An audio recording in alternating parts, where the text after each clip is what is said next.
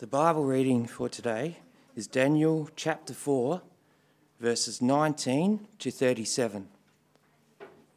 Then Daniel, also called Belteshazzar, was greatly perplexed for a time, and his thoughts terrified him. So the king said, Belteshazzar, do not let the dream or its meaning alarm you. Belteshazzar answered, My lord, if only the dream applied to your enemies and its meaning to your adversaries. The tree you saw, which grew large and strong, with its top touching the sky, visible to the whole earth, with beautiful leaves and abundant fruit, providing food for all, giving shelter to the wild animals, and having nesting places in its branches for the birds. Your Majesty, you are that tree. You have become great and strong. Your greatness has grown until it reaches the sky, and your dominion extends to the distant parts of the earth. Your Majesty saw a holy one, a messenger, coming down from heaven and saying, Cut down the tree and destroy it, but leave the stump, bound with iron and bronze, in the grass of the field, while its roots remain in the ground. Let him be drenched with the dew of heaven. Let him live with the wild animals until seven times pass by for him. This is the interpretation, Your Majesty, and this is the decree the Most High has issued against my Lord the King. You will be driven away from people and will live with the wild animals. You will eat grass like the ox and be drenched with the dew of heaven. Seven times will pass by for you until you acknowledge that the Most High is sovereign over all kingdoms on earth and gives them to anyone he wishes. The command to leave the trunk of the tree with its roots remains, sorry, means that your kingdom will be restored to you when you acknowledge that heaven rules. Therefore, your majesty, be pleased to accept my advice. Renounce your sins by doing what is right and your wickedness by being kind to the oppressed. It may be that then your prosperity will continue. All this happened to King Nebuchadnezzar twelve months later.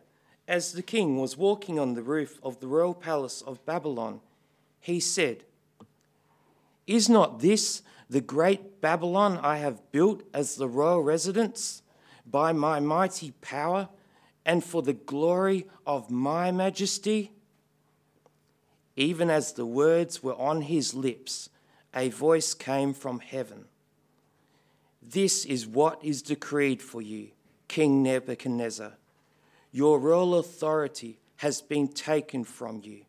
You will be driven away from people and will live with the wild animals. You will eat grass like the ox. Seven times will pass by for you until you acknowledge that the Most High is sovereign over all kingdoms on earth and gives them to anyone he wishes. Immediately, what had been said about Nebuchadnezzar was fulfilled. He was driven away from people and ate grass like the ox. His body was drenched with the dew of heaven until his hair grew like the feathers of an eagle and his nails like the claws of a bird. At the end of that time, I, Nebuchadnezzar, raised my eyes toward heaven, and my sanity was restored. Then I praised the Most High. I honored and glorified him who lives forever. His dominion is an eternal dominion. His kingdom endures from generation to generation. All the peoples of the earth are regarded as nothing he does as he pleases with the powers of heaven and the peoples of the earth. No one can hold back his hand or say to him, What have you done? At the same time, that my sanity was restored, my honor and splendor were returned to me for the glory of my kingdom. My advisers and nobles sought me out, and I was restored to my throne and became even greater than before. Now I, Nebuchadnezzar, praise and exalt and glorify the King of heaven, because everything he does is right and all his ways are just. And those who walk in pride, he is able to humble. Uh, good morning, everyone. It's good to be here uh, for the last time, for a little while at least, and it's been a delight to have been here for these four weeks um, to minister God's word to you and to meet quite a number of you as well. It's been really delightful time. Thank you for having me. Well, let's, uh, and thank you, Andrew, for reading that so well. Uh, let's pray first and ask God to help us. Father in heaven, we thank you for your word. Your word is truth and light and life. By it, we are saved and we learn to know who you are and what you've done and how we can love you and enjoy you. Help us today, Lord, to listen carefully to your word and to grow by it. We pray in Jesus' name. Amen. Looking at the story of Daniel, um, and uh, as God, God's word often does, it takes us behind the scenes, and in this case, to the clash of two kingdoms. We live in a world that has two kingdoms the kingdom of God and its city, Jerusalem, and the kingdom of the world and its city, Babylon. And Augustine, in his classic book, City of God, talks about these two cities and the two alternative societies that they produce. This is how he puts it in Book 14, Chapter 28. The two cities have been formed by two loves the earthly by the love of self, even to the contempt of God, the heavenly by the love of God, even to the contempt of self. The former glories in itself, the latter in the Lord. For the one seeks the glory from man, but the greatest glory of the other is God. The one lifts up its head in its own glory, the other says to its God, You are my glory. Jerusalem, of course, is God's city. That's where Daniel's heart is. That's where he belongs. It's formed by the love of God, even to the contempt of self, seeking God's glory. And Babylon is, of course, where Nebuchadnezzar is and lives. It's formed by the love of self, even to the contempt of God, seeking its own glory. And Nebuchadnezzar sees the city and he says in verse 30 Is not this the great Babylon that I have built as a royal residence by my mighty power and for the glory of my majesty. That's the society we live in, isn't it, really? A city formed by the love of self, even to the contempt of God, seeking its own glory. But as Christians, we are citizens of a heavenly city, the New Jerusalem, whose architect and builder is God. And in the book of Revelation, of course, we see the conflict between Babylon, the city of the world, formed by the love of self, and Jerusalem, that comes down out of heaven, formed by the love of God.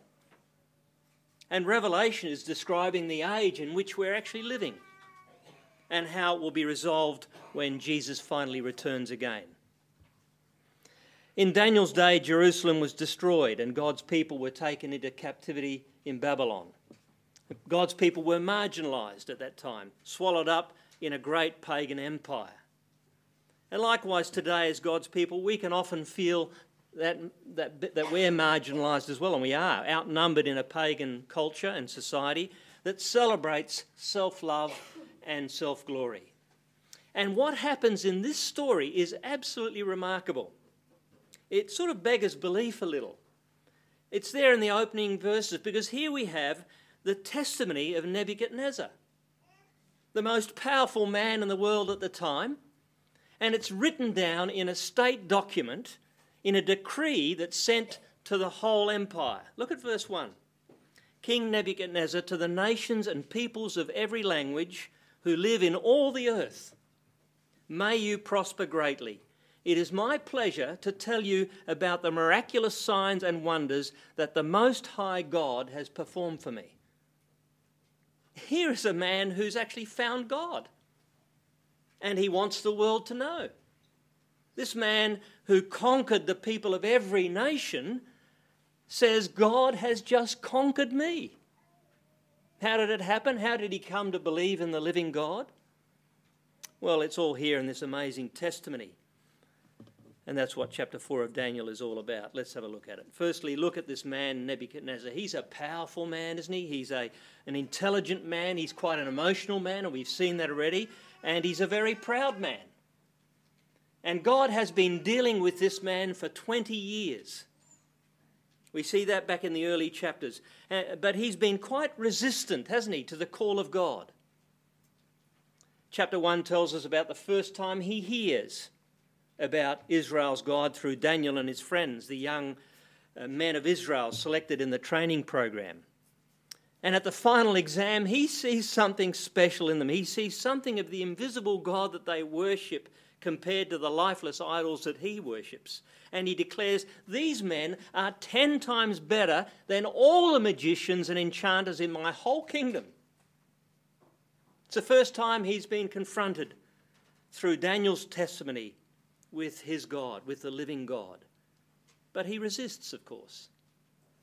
And then some years later in chapter 2, God speaks to him in a dream about this golden statue. We saw that uh, a while back with feet of clay. And only Daniel, the spokesman of the living God, can interpret it. And, and he tells the king, Your kingdom will collapse and will be replaced by other kingdoms, and ultimately by the kingdom of God, which will endure forever.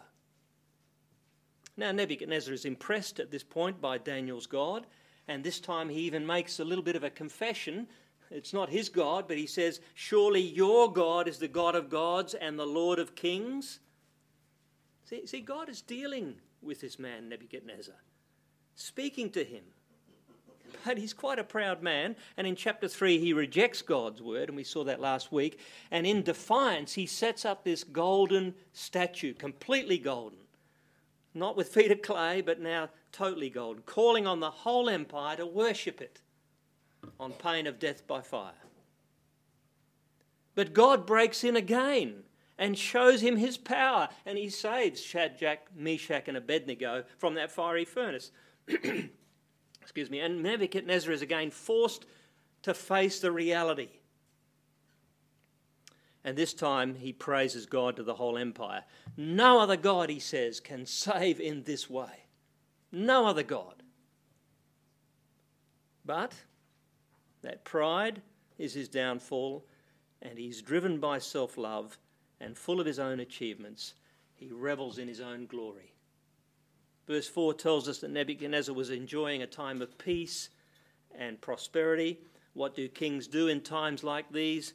Well, they build their cities and their infrastructure, and that's just what Nebuchadnezzar did. And history tells us that Babylon was one of the seven wonders of the ancient world. It's a beautiful city.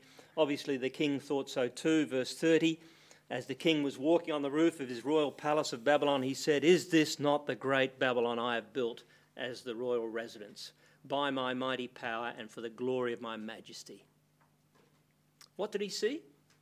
He saw all the things that he'd built the magnificent processional avenue paved with limestone, lined with stone lions, beautiful hanging gardens and, and waterfalls, 27 kilometres of, of double wall protecting the city, the great ziggurat and impressive temples.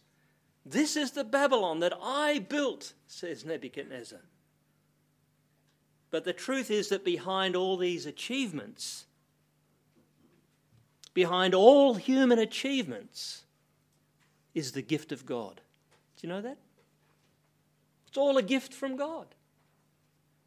What have you got? What have any of us got? What have I got that we haven't received? Do you know? Incidentally, social media seems to have given us a, a platform to boast, doesn't it, so often? Look at my new car, look at my holiday, my new relationship, my kids' reports, my achievements, what I'm eating, my new hairdo, uh, clothes, pout. It's just glorying in things, isn't it? In, in what God's given. How can you stop from being like Nebuchadnezzar, do you think? Well, before you post, you, you, you sort of ask yourself is this building others up or not? Is, is God glorified, honoured by this post? It's a good question to ask before you post. What do you have that you didn't receive? Three times we're told in the story the Most High is sovereign over all the kingdoms on earth and gives them to whoever he pleases. God gave Nebuchadnezzar the empire he ruled over. And he was supposed to rule it under God. And God gave you everything that you have your life, your gifts, your resources to use for his glory. It's all a gift. How can we at all boast about anything that we have? That's life in Babylon secular humanism, formed by the love of self, even to the contempt of God. But God isn't finished with Nebuchadnezzar. He's resisted the testimony of God's people. He's resisted the word through, through Daniel. He's resisted the miracle of the fiery furnace. And so now God uses tragedy, doesn't he, to get Nebuchadnezzar's attention. Notice God tells him beforehand what will happen. God's gracious that way. In fact, that's what the Bible is, isn't it? God telling us beforehand what will happen. He warns him in a dream. Look at verse 5. Nebuchadnezzar says, I had a dream that made me afraid. As I was lying in bed, the images and visions that passed through my mind terrified me. And he goes on to tell what he sees in a dream. He sees this huge tree that reaches to the sky and is visible to the whole world. And then he sees a messenger from God, coming from God, who is commanded to cut down the tree, leaving only a stump and roots. And he's told that the person represented by that tree loses his sanity until he recognizes that the Most High rules. Now, things are really hotting up for this man, Nebuchadnezzar, aren't they?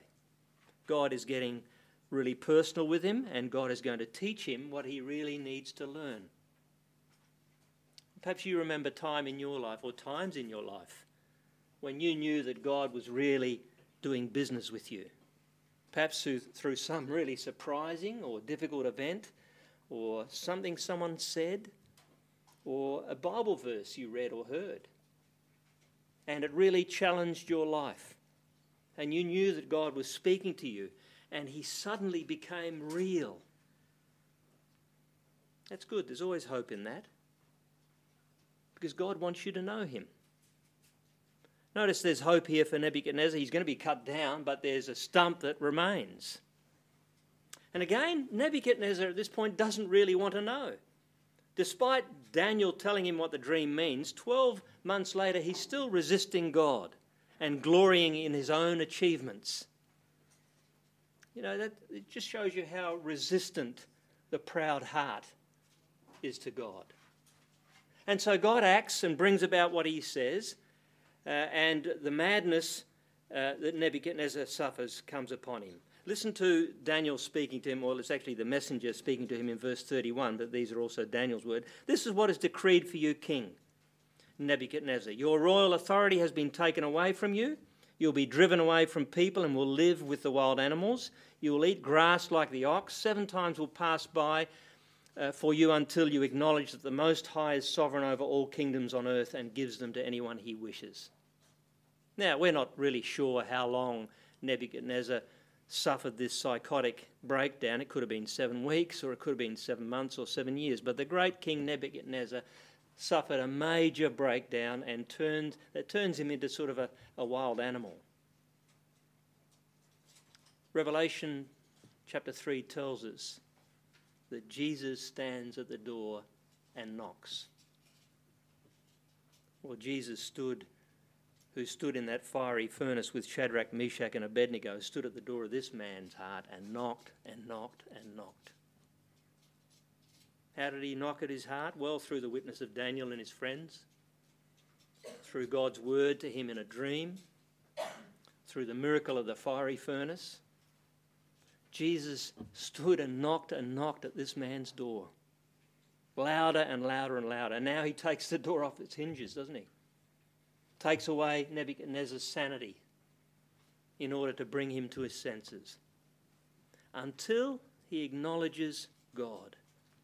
Look at verse 25. Daniel says to him, Until you acknowledge that the Most High is sovereign over all kingdoms on earth. Francis Schaeffer, commenting on Psalm 8, said, Man is made a little lower than angels and a little higher than the beasts. If he will not look up, he will go down. That's a message for today, isn't it? If we will not look up, we will go down. That's what's happening to Nebuchadnezzar. That's what's happening for many in our culture today. If you really think that you and not God is the center of the universe, you're out of your mind. And the consequences will be devastating for you and for those around you. We live in a permissive culture formed by a love of self, even to the contempt of God. And Paul describes that, that result of that sort of culture in Romans 1. When people refuse to acknowledge God, what happens? God gives them over to madness, to living depraved lifestyles. And C.S. Lewis once said this God whispers to us in our pleasures. He speaks to our consciences, but he shouts in our pains. It is his megaphone to rouse a deaf world. Every difficulty, every hardship, every trial reminds us that we're not in control of very much. You're not in control of the, the, the, the time you come into this world or the time you leave this world and many events in between. But there is a God who rules the world, and He loves you, and He wants you to know Him. But the chapter tells us that this isn't the end of the story. This is the testimony of Nebuchadnezzar, remember? And there's a stunning turnaround in this man's life. Uh, Nebuchadnezzar sort of comes to his senses and he lifts his eyes and he sees the reality the living God, the Most High rules. Look at verse 34. At the end of that time, I, Nebuchadnezzar, raised my eyes towards heaven. He looks up, and my sanity is restored. Then I praised the Most High. I honoured and glorified him who lives forever. His dominion is an eternal dominion. His kingdom endures from generation to generation. All the peoples of the earth are regarded as nothing. He does as he pleases with the powers of heaven and the people of earth. No one can hold back his hand or say to him, What have you done? Humbled by God, Nebuchadnezzar finally recognizes the might and majesty of God and proclaims his universal sovereignty and bows to his eternal authority. That's the main point of the whole chapter. God rules over everything. See, we compare ourselves to one another and we talk about great people in history and we look up to them and we compare them. But we need to understand that above all these comparatives, there is a superlative. Above all the high and mighty ones in our world, there is the Most High. And He rules over the affairs of men and nations. And Jesus makes that same point, doesn't he? The Roman governor, Pontius Pilate, wants to interview him, and uh, Jesus won't have a bar of it. He refuses to answer Pontius Pilate's question. Pilate says to him, Don't you realize that I have the power to take away your life and crucify you? And Jesus says, You'd have no power over me if it wasn't given to you by God. The Most High rules. That's the message for the persecuted people of God. See, Daniel is a prophet, isn't he, in, uh, to the people of Israel, and they've been conquered, they've been taken into exile, they're being oppressed by Nebuchadnezzar, the most powerful king at the time, and the message of God through Daniel to his persecuted, exiled people is simply this Your God reigns, I'm still in control. We've seen it over and over again in history, in the downfalls of kings and presidents Idi Amin, Nixon, the Tsars, Saddam Hussein, the Most High rules over the kingdoms of men and gives them to whoever he wishes. And God's people needs to he- need to hear that. We need to hear that. We may feel sort of increasingly marginalised here in this country, in secular Australia. But Jesus says to his people, Fear not, for the Father has pl- been pleased to give you the kingdom. That's the message we need to hear. God rules and he's building his kingdom on earth. Everyone needs to hear that message. People like Nebuchadnezzar need to hear it. People who regard themselves as self made need to hear it. People who are building their own little empires need to hear it. People need to hear our testimony too that God rules over the affairs of this world and he deserves our praise. Look at verse 37. It's extraordinary verse, isn't it? Have a look at that. Now I, Nebuchadnezzar, praise and exalt and glorify the King of heaven, because everything he does is right, and all his ways are just, and those who walk in pride he is able to humble. That's an extraordinary statement from this proud man.